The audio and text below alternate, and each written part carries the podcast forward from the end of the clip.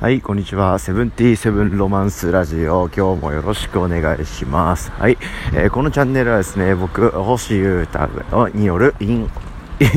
インターネットラジオ番組です。はい、えー、音楽活動のことと、あと僕の趣味ですね、ミニマリズムを中心とした、こう、さっぱりがっつり生きていきたいためにいろいろ考えてるみたいなことが、まあ趣味のうちの一つとしてありまして、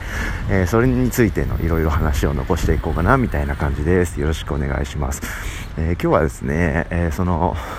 え前者、えこの前、ささっとこうちょっとアイデアメモさせてくれって言って、えー、オズに焼くのは新規新しいリリースについての話をちょっと残しましたよね。はい。でそれの話ちらっと1つと後者もちらっと1つさせてもらいます。はい、えー、まず前そのリリースについてなんですけどいろいろ僕の中で考えてることがあって少しずつ動いております。がちょっとねこれは多分割と速攻発表できると思うんですけどあの放送を録音したえー、あとですね、情緒の、えー、ツアーのファイナルに遊び行きまして、そこにシラフですね、えー、照吉正君率いるシラフも出てて、えー、すごい良かったんですよ、うん、でその夜、えー、大二郎はですね僕を呼び出したがるっていうところがありまして、えー、打ち上げに呼んでくれたんですよね。で、え大二郎の誘いは基本的に断らない会いたいんで遊び行きましたら、えそこで結構いろんなこう面白い展開を生みそうな話が起こったんでちょっと なんかそういう発表というか催しがもしかしたら何かしら起こせるかもしれません。え大二郎と僕と、まあ、照井君とかがいたんですけどその場には。意外と蓋開けてみたら少人数で、その方がいいじゃんみたいな感じで楽しい飲みの時間だったんですけどその場でいろんなことがこう巻き起こってですね何かが起きるかもしれないっていうことだけちょっと、えー、こちらここで伏線を張らせてください。そんなことがありました。り、まあ、本線のそのリリースについてもできることは何かなとか面白いこと何かななんて話してますの考えてますのでご期待ください。よろしくお願いします。はい。はい、じゃあ伏線はもう終わったんで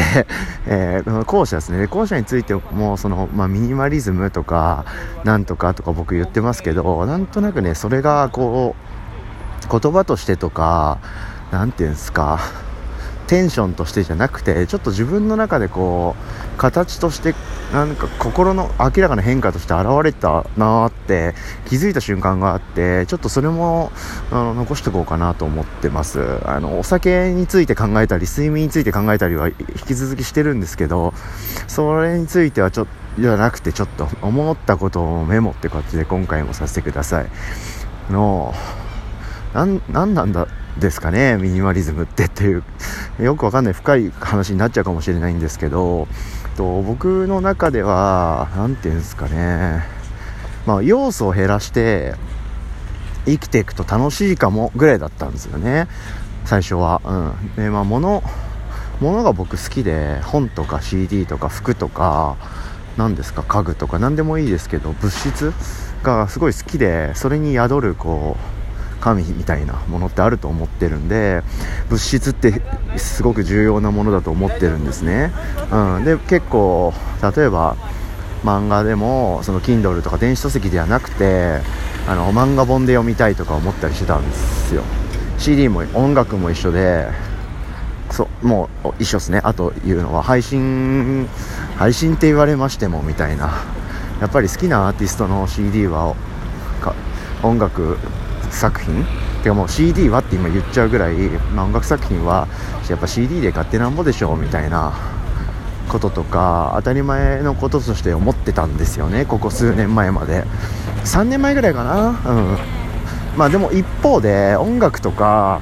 建築物とかデザインものとかそういうのはね結構昔からのミニマルなもの。うんうん。というんですかね。さっぱりしたものとか小さいループが繰り返されるものとかが昔から理由もわからないレベルで大好きだったんですよ。でそれのまあなんでそれが好きなのかみたいな言語化なんてできないもんなんで本当に好きなものって。まあとにかく好きみたいな感じだったんですけどそっちこの後者の方の好みに生活自体もちょっと寄っていくことになるんですよね。うんうん。でまあ物がなくなってそれが全部データにできるものは全部データにしたり本当に必要って思わない思えないものは手放すみたいな、うん、こととか。でもその手放すっていうのももう二度と使わないとかもう消すとかっていうよりはキーワードとしては今の自分みたいな。でもっと細かくものの、えー、所有もしくは破棄破棄っていうか放出をジャッジするタイミングとしては前後1ヶ月って僕は決めてたんですよね。割と目安迷った時の目安として。うん。なんていうか、あ、いや、まあいらないねみたいに思うものは、まあ速攻手放したりするんですけど、まあとはいえいいよなとか、これはまあ持ってるべきものではあるよなとか、その、価値を自分的に見出せるものに関してでも持ってなくてもいいしなみたいなものについては、まあ、前後1ヶ月使う予定とか見込みがありそうなものを持っておくみたいなそういうものなんかいろいろあるんですよね。その物を手放すかどうかのジャッジみたいなの時ににそのジャッジの手助けになるようなキーワードって結構あって、はい、そういうのも設けながら進んでいって割とほとんどのものがなくなってきたわけなんです、うん、でそれって結構身軽だしすげえいいなって思ってて。で身軽になると行動の選択肢が広がるんですよね、うん、でかつあの行動の選択肢といってもその選択肢自体も結構そぎ落とすっていうかあの自分の中であえて狭めることでその選択する迷いとか選択ってあのチョイスね、うん、チョイスする時の迷いとかも消していくということであのすごいこう直感的に行動できるようになってきてるような気がするんですよね昨今、うん、なんかそういう風に割と僕は何て言うんだろう、まあ、ある意味ダイエットとかあとは髪の毛を切るとかそういうのと似たようなテンションでミニマリズムっていうのを結構楽しんでたんですよね、うんうん、明らかに結果が出るんで、まあ、筋トレとかと一緒だよね、うん、あれを変えてみようと思って変えるために、えー、いろいろ考えて行動したら変わってあ変わったこと自体が嬉しいみたいなあ楽しいなみたいな気持ちだったんですけどちょっとなんかそういうこととは毛色が違う体感をいつだ昨日かな一昨日か昨日してそれをちょっと残させてください、まあ、前提はちょっと長くなっちゃったけどこういうテンションで僕は今まで、えー、物を手放すかどうか考えたりとか習慣作りとか予定を減らすこととかを考えてたんですよ。なんですけど、えっと、一昨日突然なんか本当に何の脈絡もなくポンって思ったことがあってあの iPhone ですうん、で iPhone のことを考えたらなんかすっきりしたってことが実は1個あって、まあ、本当になんてことない話かもしれないんですけど僕の中では大きい話であの僕 iPhone の、えー、7、7っていうのを使ってるんですよ。うん、でまずあのスマホが Android とか非 iPhone 派の人にとってはちょっとピンとこない話かもしれないんですけどあ最新は11なんですよ。で年に1個かな？年に0.5か。うん、10が出た次の年には 10S みたいなその改良が確か出てるんで、えー、2年に1つ数字が上がるのかな？うん、で確か9がなかったんですよ。なんでまあ厳密に 何年前って僕も今パッて言えないんですけど多分3年から2年前ぐらいにえー、買い替えたんですねセブンっていうものに。はい。でそこから、まあ、同じのを使い続けてるんですけどあのセブンって機種って、えー、はあの iPhone を最近と昔でくくると昔の領域に入るんですよね、うん、でそれはその出た年月が昔っていうのももちろんそうだけどのボタンの構造とかちょっと変わってるんですよ、うん。割と新しい世界のボタンの構造とか本体の構造をしてるんですね。10からそうなんですよ。10と 10S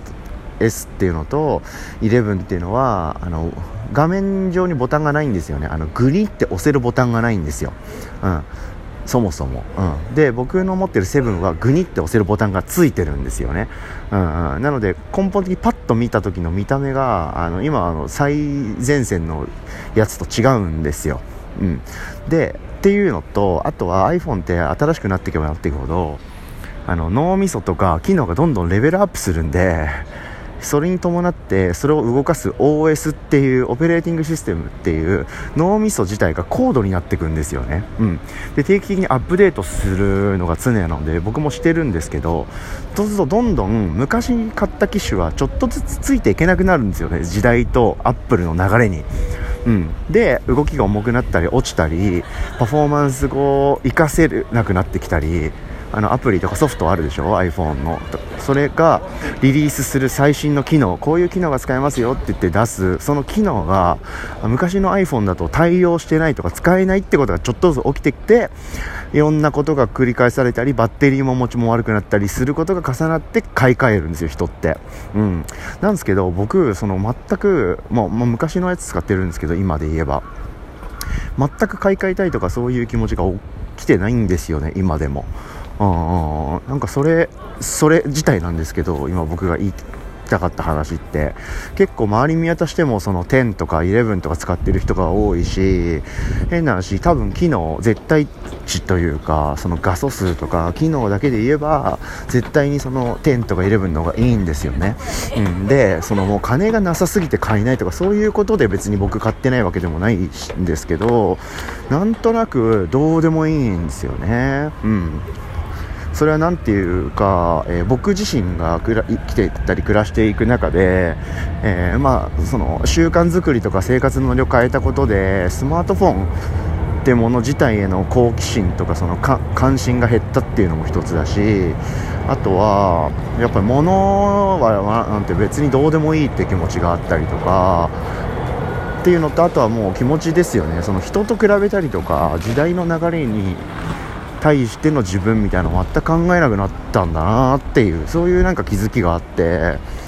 だから物とか捨てたりまあ捨てなくてもいいか持っているべきなのかとかいらいるのかとか本当に考え始めてよかったなって思いましたなんとなく。なんか今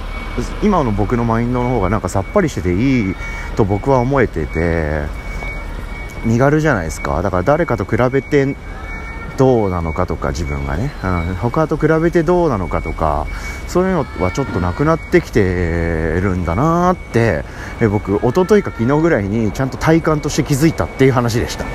はい。なので、えー、人とね比べて何かやったりしなくていいんですよ皆さん。なんつって、まあ、そんな話でした。以上です。なんかそれ以上のちょっと深いこと言うと野暮になっちゃうんで言いませんけどそんな感じでなんかね自分の中でどうなのかみたいな感じでこれからも進み続けていったら楽しい未来があったりするのかななんて思ったって話でした。はい。以上です。はい、それではセブンティーセブンロマンスラジオ、ちょっと先出しの伏線と、